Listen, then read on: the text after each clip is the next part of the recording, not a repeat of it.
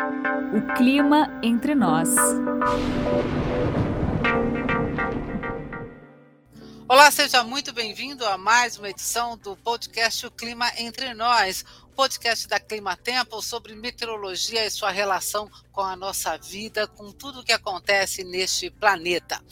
Bom, nós vamos falar hoje sobre a previsão climática da Clima Tempo para o verão 2022 o solstício de verão, ou seja, o início astronômico do verão, será no dia 21 de dezembro de 2021, às 12 horas e 59 minutos, pelo horário de Brasília, e a estação se estende até o dia 20 de março de 2022, até às 12 horas e 33 minutos, também pelo horário de Brasília. Para quase todas as regiões do país, o verão é a época que mais chove. E é com a chuva do verão que nós sempre contamos para refazer os estoques de água dos nossos rios, dos reservatórios das, das hidrelétricas, dos reservatórios uh, para agricultura, dos reservatórios para abastecimento da população. É a chuva do verão que, quando falha, acontece então muitos problemas. É a chuva do verão que precisa cair com fartura para que nós tenhamos então tranquilidade depois na época da seca normal, que é o inverno.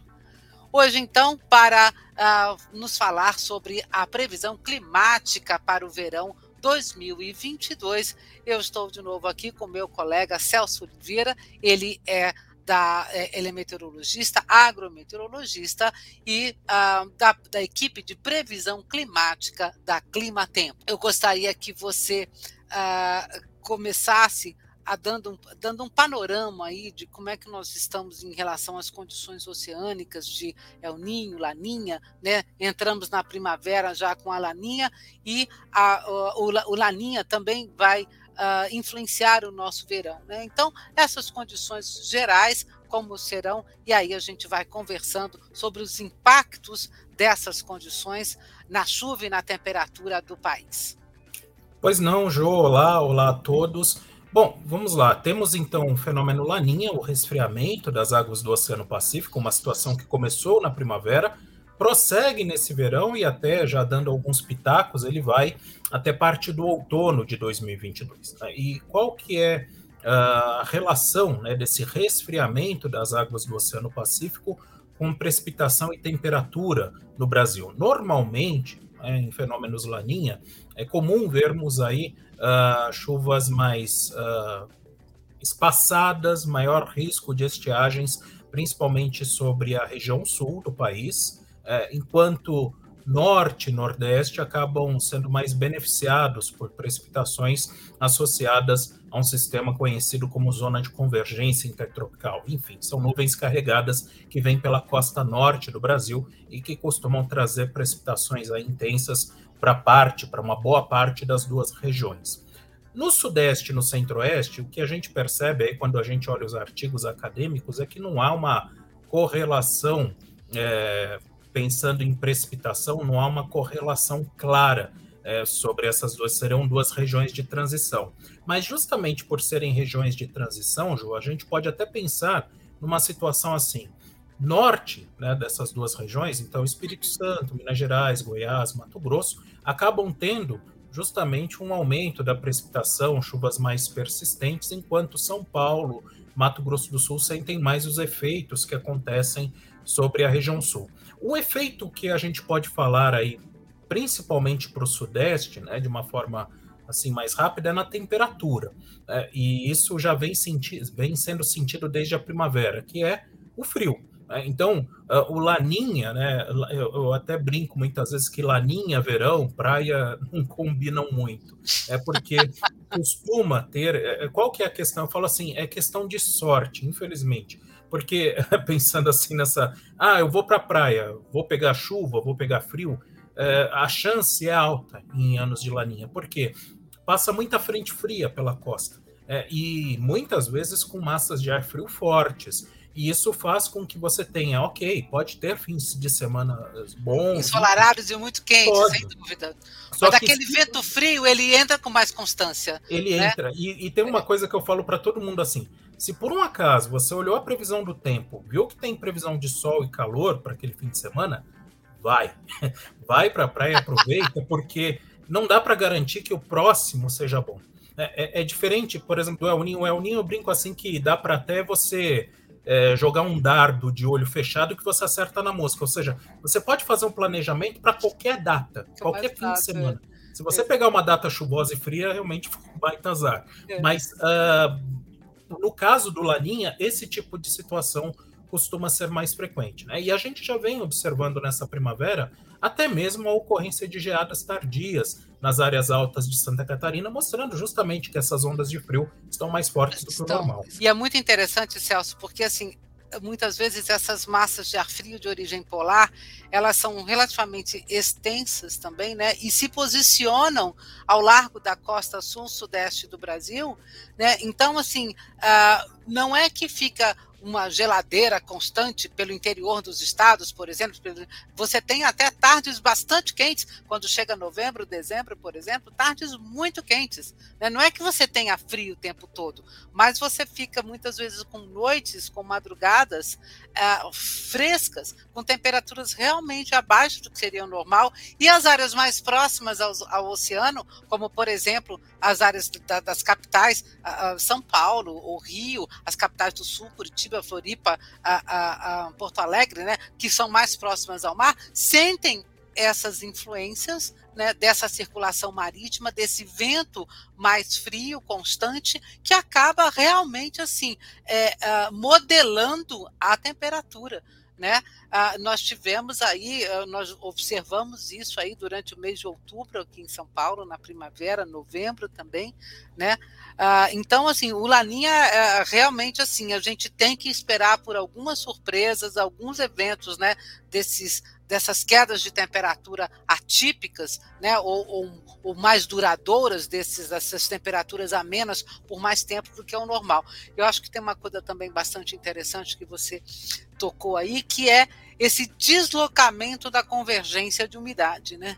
Quer dizer, o Laninha ele vai ter uma ação direta nessa circulação geral de ventos uh, uh, uh, sobre a América do Sul e ele acaba deslocando muitas vezes essa convergência de umidade, deixando esse centro-sul aí com, com menos chuva, né? Bom, Celso, antes da gente entrar na previsão para o verão mesmo, eu queria que você eh, fizesse um balanço da nossa primavera.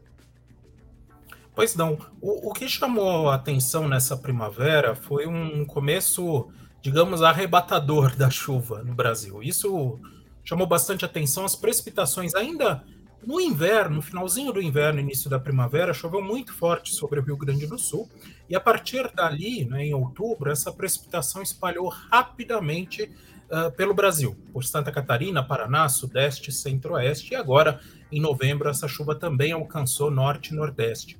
E o que chama atenção, alguns pontos, Jô, você comentou aí no início, reservatórios, né, eles começaram uma recuperação uh, mais precoce do que o observado nos últimos anos, principalmente 2020, onde a chuva demorou a regularizar. E outro ponto importante também foi a, pensando na economia, a questão da agricultura, a instalação das culturas de primavera, soja, milho, primeira safra, enfim, é, mesmo pensando em outras culturas, café, laranja, cana-de-açúcar, elas foram beneficiadas, foram culturas que foram beneficiadas e instaladas de forma mais rápida é, é, do que o observado em 2020. Então, assim, se a gente for comparar o que foi essa primavera 2021 é, e a primavera 2020, assim, a mudança foi é, do vinho para a água, vamos dizer assim, veio bastante água tá, ao longo dessa primavera. Bom, e outra coisa que acho que também vale a pena a gente comentar ah, assim que notável, né? Como houve uma redução da chuva, ah, especialmente durante o mês de novembro, né? No centro-sul do Brasil. É, esses episódios atípicos ainda de temperaturas baixas e mesmo ah, no, em dezembro né, tivemos aí alguns episódios realmente de temperaturas muito abaixo do que seria o normal para muito atípicas, né, para para dezembro, né? Mas se há uma coisa acho que positiva dessa primavera uh, que está terminando, de fato, né, veio com a chuva um pouco antes do que esperado, mais volumosa e acabou realmente beneficiando. A gente está vendo um impacto muito positivo né, na geração de energia. Né? Bom, mas nós sabemos, Celso, que a, a chuva do nosso verão, né, é, é, é que a gente realmente é, espera e conta com ela, é, é, essa chuva que vai fazer a diferença, é a chuva do verão. Bom, vamos lá ver então como é que fica essa previsão de precipitação e de temperatura para, para cada mês do verão, nós vamos falar de janeiro, fevereiro, março, né?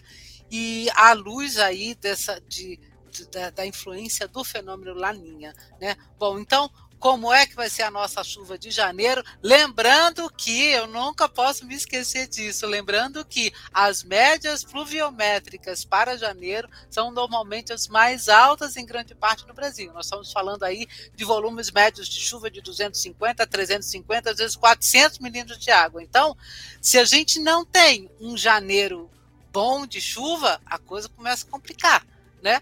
Bom, diga lá então, vamos lá para janeiro de 2022. Então, Jô, qual que é a questão aí sobre o mês de janeiro? Né? É, já não é de hoje, por sinal, né? não é desse ano, que a gente vem registrando verões menos chuvosos, ah, principalmente em áreas do Sudeste e Centro-Oeste. Então, como você mesmo comentou, nós temos aí médias históricas de 300 a 400 milímetros nas duas regiões. É muito comum termos em janeiro a formação da chamada zona de convergência do Atlântico Sul. Ela até vem se formando nessa primavera, mas uh, o que chama a atenção é que, especificamente em janeiro de 2022, esse sistema ele uh, perde um pouco da sua intensidade, a exemplo do que vem acontecendo em outros anos. Não quer dizer que não vai, não vai chover, mas algo que vai ser uh, bastante perceptível né, nos mapas aí de previsão da clima-tempo é o aparecimento dos chamados desvios negativos, das anomalias negativas. O que quer dizer que vai chover, mas essa precipitação ela não alcança a média histórica. Então, algo que a gente vinha falando aí durante a final de inverno, início da primavera, é que assim, o último trimestre, né, ele, ele começa bem. A primavera, e, e isso a gente vem observando, as chuvas estão bem distribuídas, enfim, Uhum. Ok que o sul está mais seco nesse momento, mas pensando principalmente em reservatórios, os acumulados são altos nas áreas de reservatório. Sim. Qual que é o ponto? O verão, que é justamente a cereja do bolo, que é a hora que você de fato enche, né? Então a primavera ela serve para umedecer o solo e o verão é ele que vai de fato encher os reservatórios. Essa chuva ela começa a, a deixar a desejar, ou seja, as precipitações acontecem, mas acontecem com acumulados inferiores ao normal. Então, algo que a gente vai perceber, é no, não somente no Sudeste e Centro-Oeste, mas no centro e sul do Brasil de uma forma geral, são precipitações um pouco abaixo da média, e ah, no caso aí de janeiro, né, norte e nordeste, com precipitações acima da média.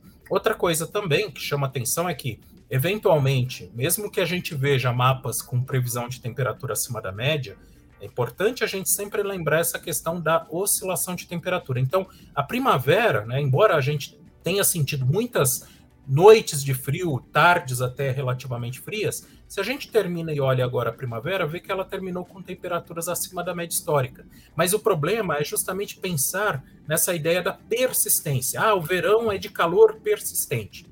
Quando tem laninha, não, infelizmente oscila mais para quem gosta de calor, né? ela oscila mais, você acaba tendo algumas tardes naturalmente quentes, eventualmente Rio de Janeiro chegando perto dos 40 graus, São Paulo chegando perto dos 35, mas você não pode imaginar que essa situação de calor extremo vai persistir por uma semana, 10 dias, 15 dias. Normalmente você acaba tendo mais oscilação, a temperatura cai. Né? Então, ah. essa é a expectativa de uma forma geral para janeiro em relação, por exemplo, à zona de convergência do Atlântico Sul. Nós tivemos já episódios em novembro, depois voltou em dezembro, mas uh, nos dois episódios nós tivemos as convergências mais ao norte da região sudeste do Brasil. Né? Então, mais para Minas, mais para o Espírito Santo, Bahia e menos para São Paulo, menos para Mato Grosso do Sul e tal. E aí, quando essa, esse tipo de coisa, ou seja, você está falando assim, precipitações abaixo da média em grande parte do Sudeste e do Centro-Oeste, né? a, a gente naturalmente pensa em calor acima do normal no mês de janeiro, onde nós vamos ter aí é, o pico da insolação, né? Sobre o, o, o hemisfério sul. Agora, temperaturas assim, porque com menos chuva, naturalmente você vai ter menos, menos, menos nebulosidade e vai ter mais radiação. Uhum. Tá? Então, assim, o efeito em temperatura é muito, é, é muito notável, né? Mas ainda assim, o que você está falando é que no meio de, de, desses períodos muito quentes, nós vamos ter sempre interferências de, de, de frentes frias e de essas quedas bruscas. Exato. Então, o, o que, que acontece? Né? Você tem toda a razão. Então, a, a, lógica é essa: chove menos, então a temperatura fica mais elevada. Vamos pensar na qualidade do calor. Né? Então, ah. assim, uma coisa é é um calor, é uma temperatura acima da média persistente, vamos ter vários dias seguidos com temperaturas acima do normal, ou vai ser quase aquela, é, o que a gente vê muito no monitor, né, de, de, de coração que oscila demais. Sim, é, sim. E é mais ou menos por aí. Então você acaba tendo muita variação da temperatura. Claro que quando você faz uma média, esse, esse valor ele acaba ficando acima, uh, do normal, mas uh, o que você o que vai perceber muito é, é, justamente essa variação. E outra coisa também, essa questão da, da precipitação, justamente por termos a passagem de frentes frias, Jô, não vamos ter uma seca, por exemplo, como vimos em janeiro de 2014, onde foi uma seca histórica no estado de São Paulo, por exemplo, em partes aí do sudeste e do centro-oeste. Então, você tendo a passagem desses sistemas frontais, isso naturalmente acaba trazendo algumas chuvas, mas entra de novo na questão da qualidade da precipitação. Uma coisa, e aí você tem duas alternativas, vamos dizer assim, para o verão. É, é, quando eu vou para a praia, você pode ficar uma semana com tempo chuvoso e jogando só dominó em casa, ou você ter chuvas até fortes, mas que acontecem apenas durante a tarde. Né? Por exemplo, essas pancadas típicas de verão. E aí, qual que é a questão? Quando você tem essas chamadas chuvas convectivas, essas pancadas, normalmente o acumulado total acaba não alcançando a média histórica. O normal né, do Sudeste é termos essas precipitações persistentes e que acabam trazendo justamente os valores que você falou de 300, 400 milímetros. Quando você passa a ter sistemas que provocam mais pancadas aqui e ali, enfim, chuvas mal distribuídas, quando você soma tudo, você até encontra assim um outro município com chuva acima do normal, mas de uma forma geral essa precipitação ela fica mais irregular, eventualmente abaixo da média. Então é importante a gente eh, chamar atenção para essa questão, porque é, muitas vezes a gente pode criar uma falsa expectativa de que é 880. É, ou chove tudo e cai o mundo, ou não chove nada. E na verdade vai ficar no meio do 40, vamos dizer assim. Ou seja, há chuva. É, o janeiro é o mês mais chuvoso do ano e há uma expectativa de até elevada frequência de chuva sobre uh, parte aí do centro do Brasil, pensando em sudeste, centro-oeste e norte, que são as regiões mais atingidas por precipitação nessa época do ano. Porém, uh, vai muito nessa questão da mudança da qualidade da precipitação, né? e isso que vai fazer com que tenhamos aí uh, chuva inferior ao normal. É interessante salientar que, uh, embora a previsão para a região sul especificamente seja de temperaturas acima da média, eu diria assim, que é, o que mais vai chamar atenção é o calor extremo, principalmente quando a gente olha para o Rio Grande do Sul, para Porto Alegre, Santa Maria, Uruguaiana, que são municípios, capital, enfim, que têm temperaturas extremamente altas, isso que vai chamar atenção, não seria estranho uma ou outra madrugada, eventualmente com queda de temperatura, aí pegando principalmente a região uh, da Serra. Então, eu, eu chamaria mais atenção para isso. Ô Celso, com janeiro com menos chuva do que o normal, né, e sendo o pico de, de insolação que normalmente nós temos durante o, o, o verão, uh, daria para a gente esperar aí por alguns dias por, com temperaturas aí na casa dos 40 graus em áreas do interior do sul, interior de São Paulo, Rio, Mato Grosso do Sul, ou mesmo Goiás e Mato Grosso?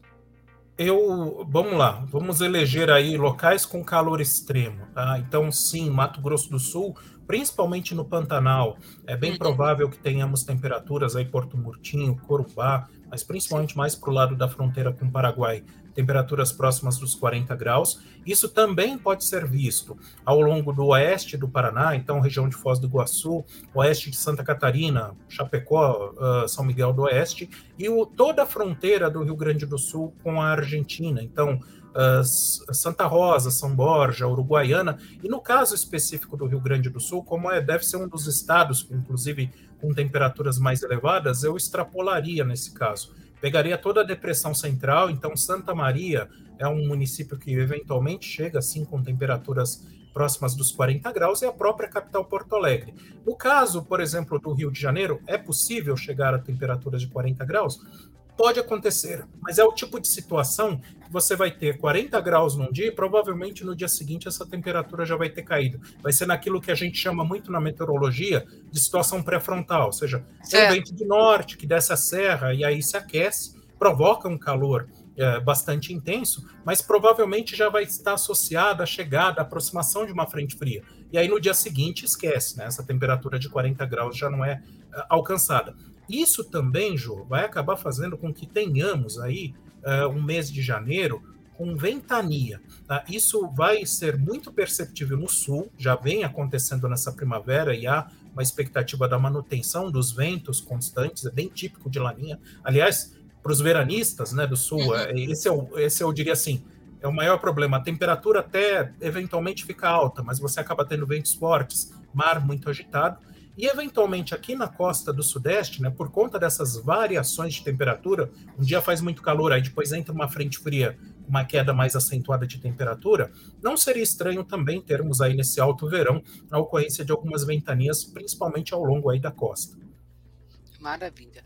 Bom, então vamos lá. Bom, Celso, e para o mês de fevereiro, o que que nos espera aí para o mês de fevereiro de 2022? Outro mês que normalmente nós temos também ah, ah, médias de precipitação bastante elevadas, e lembrando que fevereiro já é um mês onde as precipitações médias já costumam se elevar aí em várias áreas da região ah, nordeste do Brasil, né?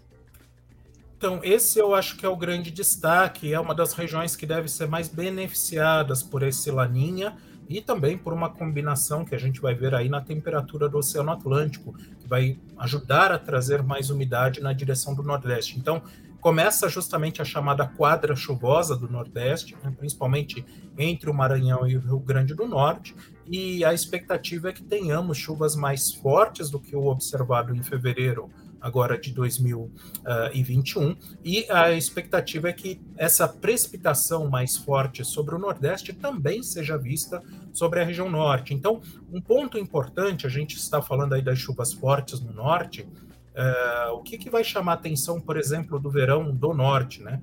Aumento do nível dos rios. É, então, isso é um, algo que, à medida que a gente vai caminhando até mais para o final do verão, fica até mais evidente o aumento do nível dos rios. Primeiro, é claro, acontece isso mais na, na, no alto da bacia, então, eventualmente, Acre, Rondônia, Amazonas, mas mais para o lado dos Solimões, a gente começa a perceber aí um, um, aumento do nível, mas quando chega em fevereiro, isso já começa a ficar mais evidente, por exemplo, no estado do Pará. É, então, é, é, muito provável que com esse laninha né, e as chuvas acima da média, a gente já comece a ter mais evidências aí do aumento do nível dos rios e, eventualmente, essa água avançando aí na direção de áreas de, da chamada de, de, terra firme, enfim, da, na, nas áreas que não costumam ser inundadas com tanta frequência. E nós teremos então um segundo verão consecutivo aí com a influência do Laninha, né? Ah, e aí grande volume de água em cima das, das, das, bacias da região norte do Brasil. Né? Lembrando que ah, um dos destaques do ano de 2021 em relação ao norte do Brasil foi o, o recorde histórico do nível do Rio Negro, né, que chegou aí os seus ah, 30, 30 metros. Né? E, então vamos aguardar como é que fica isso. Agora, ah, em relação a Sudeste, Centro-Oeste e Sul do Brasil, uh, precipitações, uh, qual, qual, qual, será o comportamento de precipitações nessas regiões? Vai funcionar mais, daquela, mais próximo daquilo que eu comentei, por exemplo, no caso do Sul, chuvas mais espaçadas, né? então risco de estiagens é algo que infelizmente a gente já vem observando desde o final da primavera e prossegue esse problema. Ele acaba sendo visto durante uh, uma parte do verão, então o sul com chuvas uh, abaixo da média, mais irregulares, e o sudeste é aquela situação, sudeste e centro-oeste é aquela situação que a gente pode dividir uh, no meio. Então, áreas que ficam mais próximas do nordeste, do norte, Mato Grosso, Goiás, Minas Gerais, Espírito Santo, com precipitações mais frequentes, enquanto São Paulo, uh, Mato Grosso do Sul com precipitações menos frequentes. No caso do Rio de Janeiro, qual que é a situação? Né? As chuvas elas são mais frequentes na costa, Algo que preocupa e à medida que a gente vai caminhando para o final uh, do verão é que é muito comum no Rio de Janeiro e mesmo na costa de São Paulo. É, primeiro, o aquecimento das águas do Atlântico, então é natural, a, a, costa do Atlântico, as águas aqui próximas da costa do Brasil, elas se aquecem em função da maior radiação solar. E aí tem um ponto que a gente vem chamando a atenção dessas frentes frias aí mais fortes, enfim, com circulação mais intensa. Qual que é o ponto? Normalmente, né, essa água mais quente ela evapora com mais facilidade. Se você Isso, tem alimentação de nuvem. Exatamente. E aí, se você tem frentes frias mais organizadas e uma algo que vem chamando a atenção aqui, tudo bem, tem feito frio já na primavera. Eu nem vou falar que o frio vai antecipar em 2022 porque ele já está rolando. Já, é. já tá rolando. Mas é. como há uma expectativa da entrada de algumas algumas frentes, frentes frias mais fortes, com ventos mais constantes contra a Serra do Mar, começa a preocupar, né, mais ainda do que o normal, essa questão das chuvas persistentes, as chamadas chuvas orográficas ao longo da costa de São Paulo e do Rio de Janeiro. Então a gente pode dividir o Sudeste até em três partes, por exemplo. Né? Então, pensando em Espírito Santo e Minas Gerais, áreas mais próximas do Nordeste, um padrão do Laninha, das chuvas mais frequentes. Tá. São Paulo, né, principalmente interior de São Paulo, sentindo mais os efeitos do sul, né, com chuvas mais regulares, eventualmente abaixo da média, e especificamente Rio de Janeiro e a costa de São Paulo, por uma questão, sim, associada ao Laninha, mas por uma questão da temperatura do Atlântico mais alta né, e a entrada dessas frentes frias mais frequentes, uma ocorrência de chuvas orográficas aí ao longo da Serra do Mar que podem trazer aí acumulados significativos uh, no decorrer aí do verão, especificamente no decorrer de fevereiro. É, essa realmente é, é um uma, uma, uma preocupação muito, muito grande mesmo, né? Porque vai juntar é, esse aumento de evaporação com elevação de temperatura oceânica, né? E quando passam essas frentes frias, quer dizer, as, as massas de ar frio que se posicionam, os anticiclones de origem polar, né? Uhum. Que se posicionam uh, sobre o oceano, na costa sul do Brasil, eles injetam uh, aquela, aquele vento marítimo né, com muita força, porque muitas vezes são anticiclones que chegam até a costa brasileira com mais força do que seria o padrão normal para o verão. Né? Então você tem essa injeção de, de, de, umidade marítima levada pelos ventos também com mais, uh, com, com mais força. E aí vem o paredão da Serra do Mar, e aí você junta maior evaporação, aquela a, a maior a, uma circulação de ar marítimo mais intensa e aí então começa o processo de geração. Essa é uma preocupação muito grande, uh, cara ouvinte, eu, uh, eu, eu peço que vocês fiquem realmente atentos a isso, porque nós assim, nós já tivemos episódios de chuvas volumosas, acabam pegando as áreas litorâneas, né, no verão passado, e isso realmente, então, como o Celso está falando, são coisas que podem se repetir. Áreas litorâneas são particularmente ah, afetadas por, por, por episódios de chuva volumosa, né, novamente nesse verão. Para terminar, o nosso verão, o março, como é que será essa distribuição de precipitações em cima do Brasil. Lembrando que março, mês de muita água no norte Isso. e também no nordeste. É impressionante como chove, né? Justamente no foz do, do Rio Amazonas, a ilha de Marajó, finalzinho aí do uh, verão, início do outono, normal é você ter 600, 700 milímetros de média de chuva no mês. Isso aí enche mais do que metade de uma caixa d'água. Né? Em cada em dois meses você pa passou uma caixa de mil litros. Tá? É, é, muita água. E aí, aproveitando, justamente falando sobre a foz do Rio Amazonas, é algo muito comum e aí coincide muitas vezes com Laninha, Jô. É você ter o equinócio, né? Então, nessa época do ano, você acaba tendo o alinhamento do Equador, da Terra com o Equador solar, enfim, a maior atração uh, gravitacional. E se você tem lua nova ou lua cheia, é, você acaba tendo as maiores marés do ano junto com o equinócio de primavera.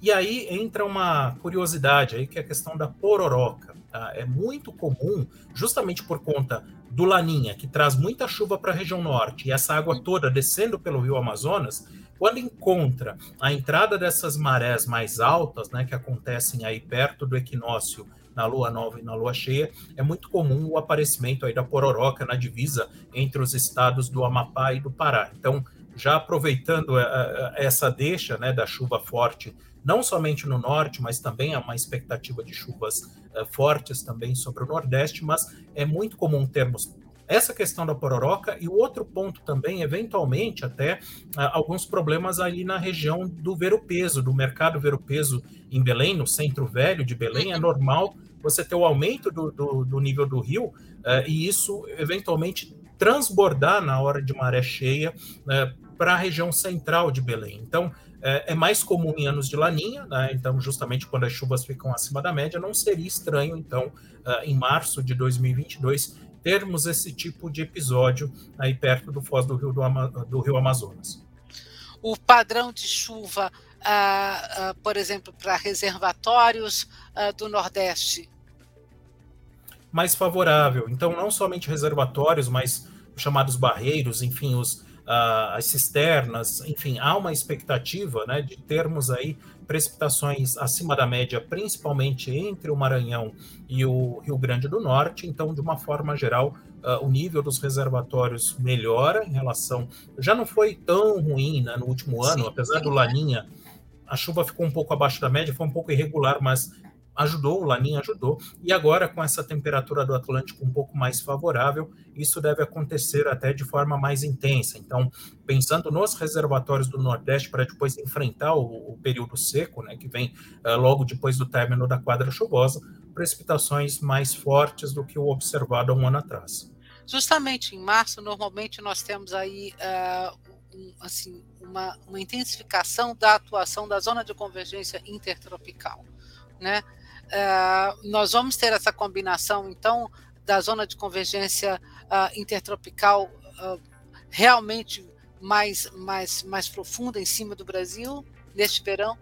Inclusive, até lembrando aí de um evento, né, a questão do, do dia de São José, que coincide, né, inclusive, com essa migração máxima das ECT. Então, quando chove no dia de São José, significa que você vai ter aí um período úmido. Bom, porque justamente se a zona de convergência ela migra e chove em boa parte uh, do centro e norte do nordeste, significa que você ainda tem pelo menos um meio período, vamos dizer assim, da quadra chuvosa com essa zona de convergência atuando. Então, há uma expectativa, sim, de que essa área de chuva, de nuvens carregadas, ela avance mais pelo Nordeste do que uh, há um ano atrás. Lembrando que justamente há um ano atrás não foi ruim, uh, mas a expectativa é que esse, essa próxima quadra chuvosa ela seja ainda melhor. Celso, é, da nossa conversa até agora, nós temos a maioria das áreas do Sudeste, do Centro-Oeste e, e até mesmo áreas do Sul com tendência de ter menos chuva do que o normal, tá? Uh, janeiro, fevereiro, né? E agora em março. Também. E aí, qual que é a questão, Jô? O efeito do Laninha ele fica até mais evidente no final do verão e início do outono. Então, é até comum, eventualmente, termos alguns episódios de chuva esporádicos, uh, até fortes eventualmente, mas esporádicos sobre o centro e sul do Brasil, principalmente pensando em região sul. Uh, porém, quando a gente caminha para o final né, do, uh, do verão, início do outono, fica mais evidente aí o, o, a presença das frentes frias mais sobre o centro e norte do Brasil, principalmente aí na altura do Espírito Santo e até muitas vezes formando um arco de chuva com a zona de convergência intertropical, enfim, mas uh, isso acaba implicando, vamos dizer assim, num período seco mais persistente, não só apenas no sul, mas em São Paulo e Mato Grosso do Sul. Então, uh, se a gente for olhar aí o final do verão, talvez com exceção de novo das áreas litorâneas do Sudeste, que isso é uma coisa que me preocupa muito para esse verão 2022, mas com exceção do litoral, que eventualmente pode ter chuva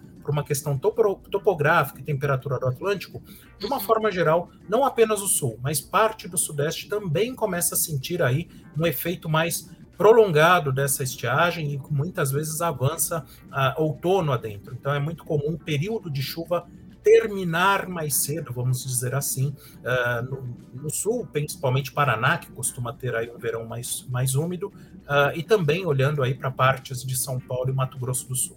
Pelo que você fala, então, Celso, não vai ser neste verão que nós vamos atingir os níveis uh, médios confortáveis dos nossos reservatórios, né? Então, uh, o ano começou melhor, período úmido, né, o ciclo das águas, ele começou melhor do que na última primavera, mas uh, falta, falta chuva aí durante o verão, justamente nos reservatórios mais importantes, principalmente pensando aqui uh, no, em Furnas, né, no, no chamado uhum. sistema do Grande, né, do Rio Grande, há uma, é, a, a, precipitação ela acaba ocorrendo, mas ocorre de forma mais espaçada. Então, acaba beneficiando, por exemplo, nesses casos né, de laninha, a gente pensa em reservatórios como São Francisco acaba sendo beneficiado, Sim. Tucuruí, Tocantins, Serra da Mesa são beneficiados, mesmo outros, uh, outras áreas geradoras de energia. Telespires, Xingu, pensando em Belo Monte, uhum. uh, o Rio Madeira, né, com Giral, Santo Antônio, enfim, acabam sendo beneficiados por essa precipitação, mas olhando aqui para o sul do Brasil, né, para os por exemplo, Itaipu, imagina, né? Uh, uh, Paranapanema, Tietê e o próprio Rio Grande, Furnas, eles acabam sendo mais penalizados aí uh, em função do laninha, a chuva acontece de forma mais espaçada. Okay. Bom, Celso, eu agradeço muito aí essa sua explanação, acho que foi bastante é, esclarecedora. Caro ouvinte, é, nós fizemos aqui um panorama do que vai ser o nosso verão 2022 em termos de Brasil. Você vai encontrar ah, ah, vídeos, né, informações particularizadas né, para cada região do Brasil no início da estação. Nós vamos fazer vídeos específicos para cada região com um maior detalhamento. Eu espero que você aproveite então este, esta informação. Né? Desejo a todos um feliz verão. Você pode encontrar mais informações sobre, uh, sobre a meteorologia em outros podcasts da Clima Tempo no nosso site e também nos principais agregadores de podcasts. As suas críticas e sugestões são sempre muito bem-vindas e por isso você pode entrar em contato com a Climatempo, com o podcast Clima Entre Nós, através do nosso e-mail podcast@climatempo.com.br. Muito obrigada pela sua escuta e até a próxima.